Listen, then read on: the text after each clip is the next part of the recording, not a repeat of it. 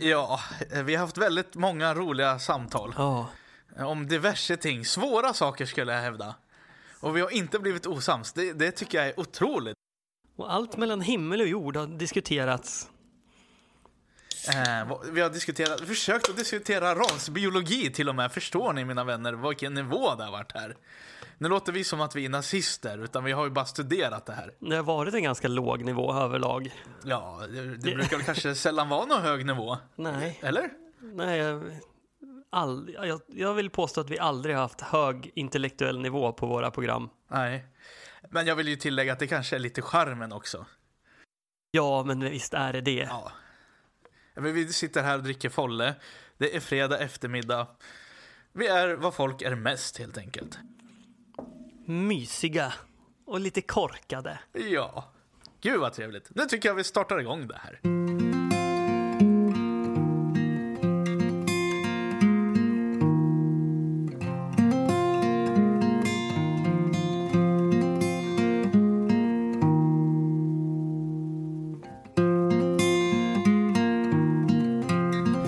Jag, ty- jag tycker ju lite märkligt. Jag, har, jag, jag är tvungen att gå och sätta på mig en filthatt.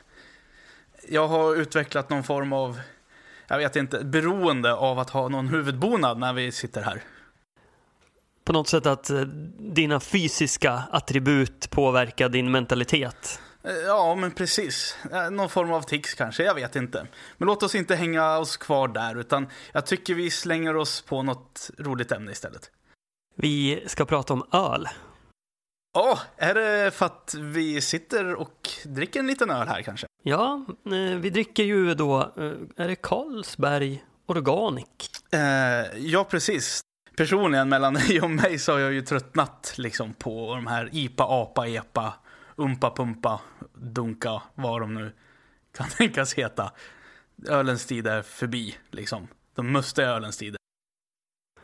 Och, och då därav så köper du en ljuslager. Ja, Mm. det är lite där jag började någonstans. Så. Jag vill ha det här enkla, brödaktiga smaken. Eller en pilsner. Jag vill inte ha det där mustiga. Det, det, tar, det smakar för mycket. Ja, men när du säger det då så kommer jag på att eh, jag har suttit och filat ganska många år faktiskt eh, på en teori som jag haft. Åh, låt mig höra. Det började med att jag såg min pappa dricka ljuslager.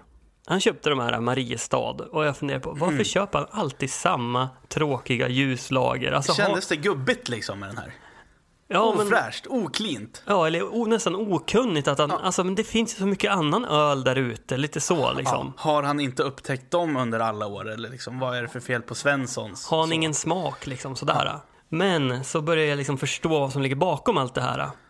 Och då har jag då, den här teorin att när vi börjar dricka öl som unga så går vi oftast in på den här ljusa lagen för den är ju mest lättdrucken. Och det är.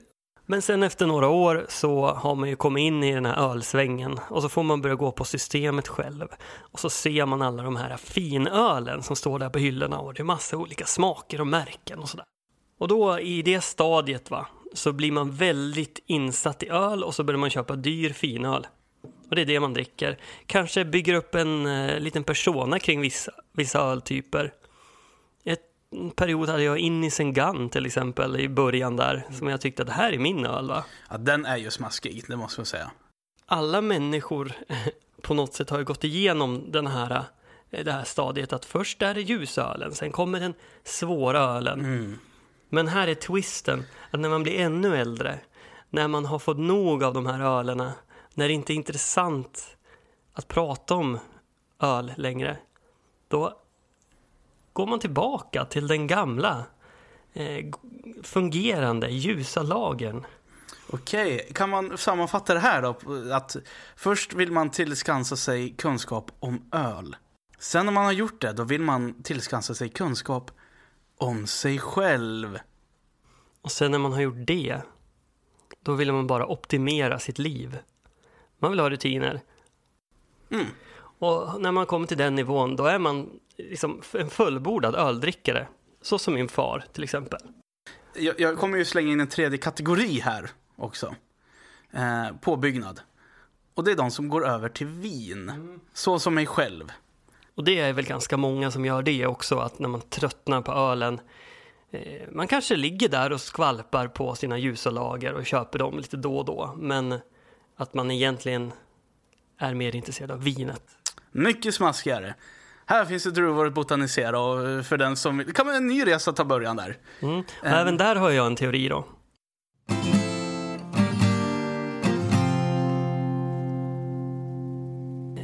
Jag eh, anser då att det här med att smaka på olika viner och att viner har eh, kan dofta kanel eller päron och såna här saker. Eh, det är ju ganska stort liksom idag. Det är ju många kompisar som håller på sådär och men det är en social sak, va? Här inte. Vad är det för druvor? Frågar man. Mm. Absolut, det är ju socialt och trevligt så.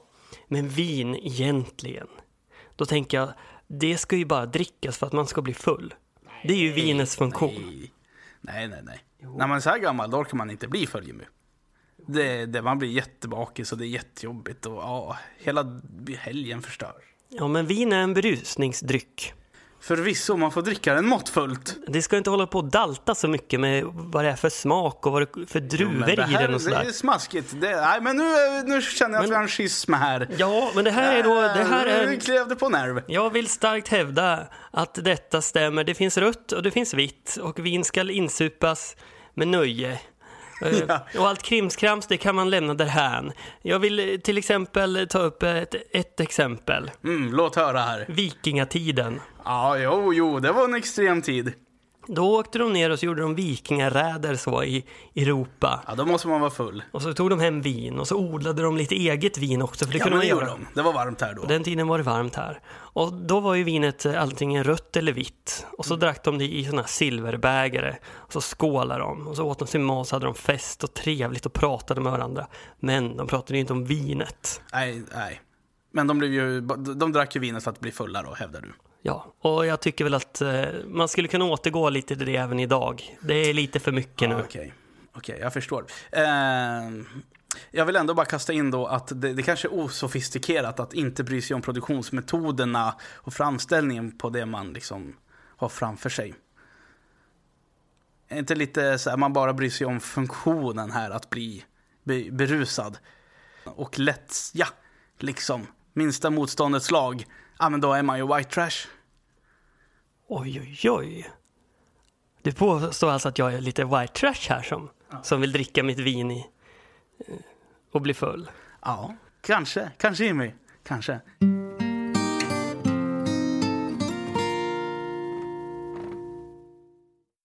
Det här med white trash, eh, det är ju faktiskt ganska spännande i sig. Jag menar att eh, kalla någon för white trash, det är ganska grovt va? Eh, men det är det. För, alltså, jag tänker rent bara historiskt så har white trash hängt med länge. Nu pratar vi alltså faktiskt början av 1800-talet. Och hur uppkom det? Jag tror till och med att det var de svartas nedvärderade ord på de riktigt fattiga vita i amerikanska södern. Kan jag ha rätt här Jimmy? Mm. Jag känner igen det där. Eh, och eh, vad, vad jag vill komma till det är väl egentligen att white trash det är ju samma sak som att säga n-ordet egentligen. Det är ju lika nedsättande ungefär. Så ja, nu var jag ful i munnen. Men det är ju intressant just hur eh, vi använder white trash. Eh. Ja, men det är väl mer accepterat att liksom slänga sig med det uttrycket? Absolut, det är, hör man ju. Det finns till och med förkortning VT. Det där är VT och det här är VT. Hur skulle du definiera white trash? Uh, ja, uh, det här är ju verkligen minerad mark spontant, man kan ju inte bortse från foppatofflor. Man kan inte bortse från mjukiskläder och vurmande för kamouflagekläder. Eh, jag tänker cigarett, jag tänker eh, någon form av drogberoende faktiskt också. Dålig tandhälsa, dålig hygien, långvarigt bidragsberoende kanske till och med. Låg utbildningsnivå. Ja. Eh, totalt ointresserad av kultur och politik. Där har vi det. En liten ask tror jag till och med. Ja. Eh, det är ju typ den definitionen som finns på Wikipedia. Men den är ju faktiskt korrekt. Våra fördomar om white trash ser ut på det här sättet. Vågar du på dig en beskrivning av hur det ser ut hos en person som är white trash och på den personens gård då? Hur ser Ja, det då, ut? ja, då är det okej. Det här var en ledande fråga. Nu förstår jag vad du vill komma. Men det, alltså, det, det här handlar om bilar. Ja. Det är, i alla fall, det är i alla fall min bild av en white trash-gård. Bilar och hundar som strövar omkring överallt. Jag tänker mig ett tiotal bilar som är lite sådär äh, isärskruvade som är lagda lite huller om buller på gården. Sommarbilar, vinterbilar, reservdelsbilar. En hög med däck ligger i en buske. En växellåda ligger utslängd på gräsmattan. Kan vara bra att ha. Mycket rost, mycket som kan vara bra att ha sådär. Är det för att det är för långt bort till eh, återvinningscentralen och bildemonteringsställena? Det Så man orkar inte. Eller det kanske är rationellt. Man eh, spar bilarna, plockar lite reservdelar av dem och sådär. det har säkert en praktisk funktion men det blir ju ett uttryck för lathet, är det inte det? Eh, någon form av dekadens, ja. Ja. Ja, eh, vi kanske är lite fördomsfulla som vanligt. Eh, det kan mycket väl vara så. Ja, jag menar att de här trailer park eh, white trashen från USA, Mm. de har vi ju inte här i Sverige, men de finns ju. Det är lite mer urban white trash. Okej, är det miljonprograms white trash? Nej, det här går ju inte att prata om. Herregud. Oj, oj, oj. Men att vi ens, eh, vi, vi kan ju avsluta det här, men att vi ens vågar prata om white trash på det här sättet är ju väldigt spännande. Ja, precis. Det var dit vi ville komma. En, För vi en skulle ju aldrig våga prata om andra, ska jag säga, grupper på det här sättet som är utsatta. Nej. Men så kanske det är. Om man ser den vita, vita mannen i synlighet som den som får statuera vad som är normen. Den kan man alltid håna och förtrycka. Fritt fram. De kan man slå på lite extra sådär. Det är okej. Det är okej.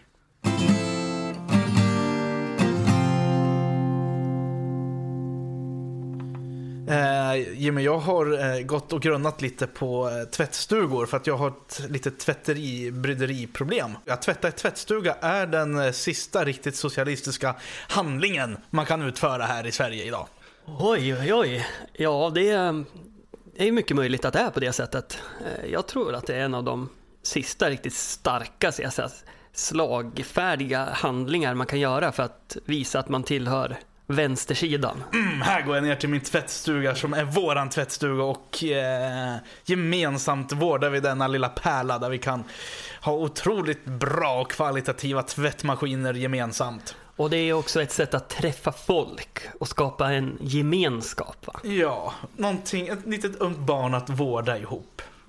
Och så bra för miljön. Ja, precis. Det har ju nästan eh, nu i miljötider och delningsekonomistider så är det väl nästan också lite grönt. Ja, det har bör- börjat bli lite grönt också ja. Och, och, och då börjar man kunna tänka sig att det, tvättstugan har eh, en, fått en renässans. Ett uppsving igen. Mm. Ja. Och det är kanske är väldigt tur för tvättstugan för jag tror att de är lite på utgående. Det är en döende inrättning i vår vardag. Ja. Det är nog sant. Det, det har ju varit lite här liberala spåret. eh, Individens frihet då, att man kan tvätta lite när man vill. Och då ska man ha sin egen tvättmaskin. Men det går ju inte längre. Eller? Jag är ju väldigt sugen på att köpa en liten toppmatad historia att ha inne i mitt tvättrum. Men... Ja, men du har ju själv en tvättstuga. Vad tycker du om den? Eh, ja, jag är ju klantig. Det är ju det som är grundproblemet. Jag låser in min tvätt. Jag, glömmer, jag har glömt massa t-shirts i flera omgångar. Så jag har fått åka och köpa nya t-shirts för min, de blir ju som inlåsta minst en vecka om jag glömmer kvar dem där. Ja, sen har vi det klassiska problemet med att eh, folk inte tvättar eller rengör efter sig. Nej. Och så har vi det klassiska problemet med luddet. Ja. Ludd som fastnar i den här gemensamma tvättmaskinen. eh, Torktumlaren, det är ju kinkigt om man glömmer att tvätta den. Nåde den. Ja, framförallt tumlarludd. Men kan man inte göra någonting åt det med det här luddet då, tänker jag? Ja, det är ju en slags tyg. Ja, det måste man kunna återvinna. Ja, eller man kanske kan liksom processa det på något sätt så att det blir som ett garnnystan eller så.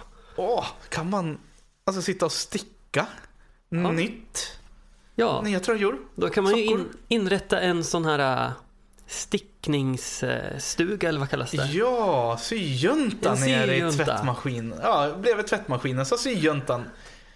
Då slår vi två Årsmöte. flugor i en smäll och så blir vi ännu rödare på något sätt. Ja, men jag tänker det är ett bra sätt att eh, hålla igång de äldre också, känna att de behövs. Och så tillgodoser de hela huset med nya tröjor och strumpor. Mm.